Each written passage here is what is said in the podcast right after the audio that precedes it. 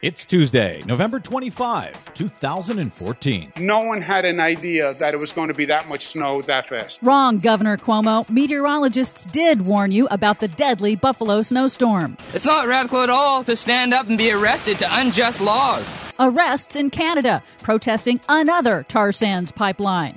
Speaking of Canada, you'll never guess who now leads the world in deforestation.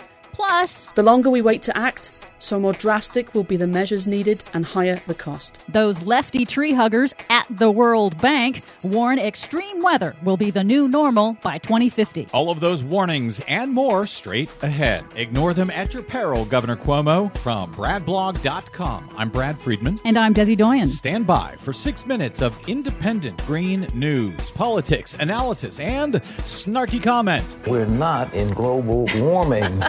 Just fix it in your mind, folks. He's right. When it comes to global warming, fix it in your mind because we're not going to fix it in reality. Happy Thanksgiving. This is your Green News Report.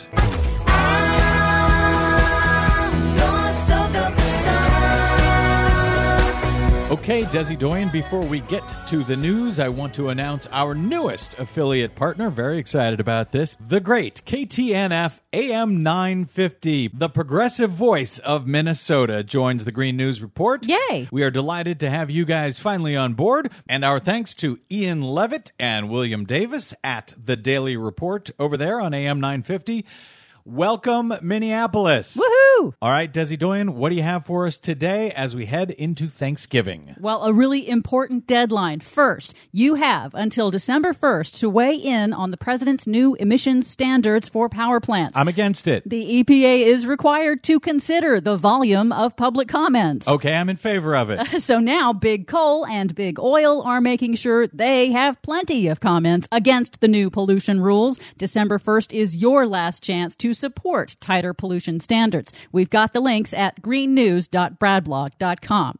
Meanwhile, in Canada, This pipeline violates the rights of Indigenous peoples. Canadians are taking a page out of the Keystone XL pipeline protest handbook. The arguments that this is some sort of economic uh, necessity are bogus. On Sunday in British Columbia, at least 50 protesters were arrested for blockading the proposed expansion of the Kinder Morgan tar sands pipeline in the Burnaby Mountain Conservation Area near Vancouver.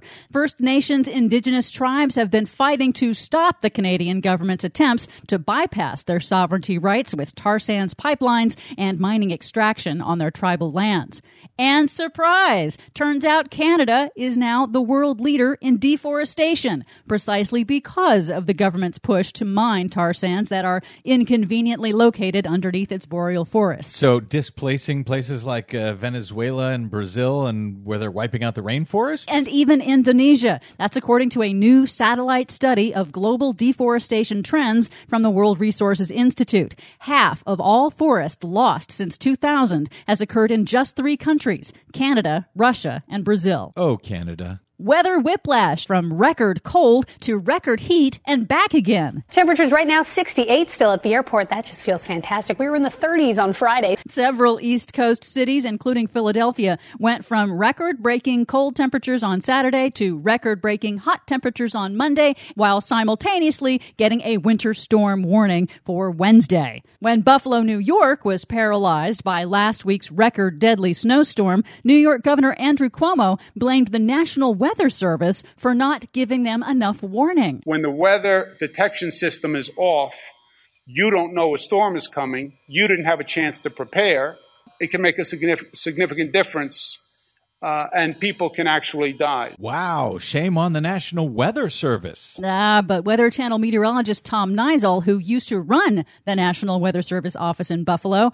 showed that the state government's inadequate response wasn't their fault. Here's the National Weather Service warning that was released Sunday, November 16th. Two feet of snow and persistent bands, blizzard conditions from Monday, November 17th. All the makings of a historic lake effect snow event. Tuesday's travel warning travel within the lake effect band is impossible. Wow, they warned on Sunday, on Monday, on Tuesday. How much more could they do? Good question. Way to not take personal responsibility, Governor Cuomo. One thing is clear extreme weather disasters are expensive. Sorry to say, Buffalo, but these extremes will now become the new normal by 2050. A new study released by the World Bank finds the planet is locked in to unavoidable warming of 1.5 degrees Celsius by 2050. That's nearly 3 degrees Fahrenheit relative to pre industrial times. To put that into perspective, today's extreme weather disasters are happening at less than a degree of Celsius. We're on course to double that by the time today's teenagers are in their 50s.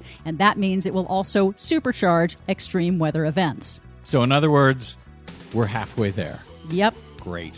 For much more on that impending disaster and all of the other ones we couldn't get to today, please check out our website at greennews.bradblog.com. Find us and follow us on the Facebook and the Twitters at Green News Report. From bradblog.com, I'm Brad Friedman. And I'm Desi Doyen. And this has been your Green News Report.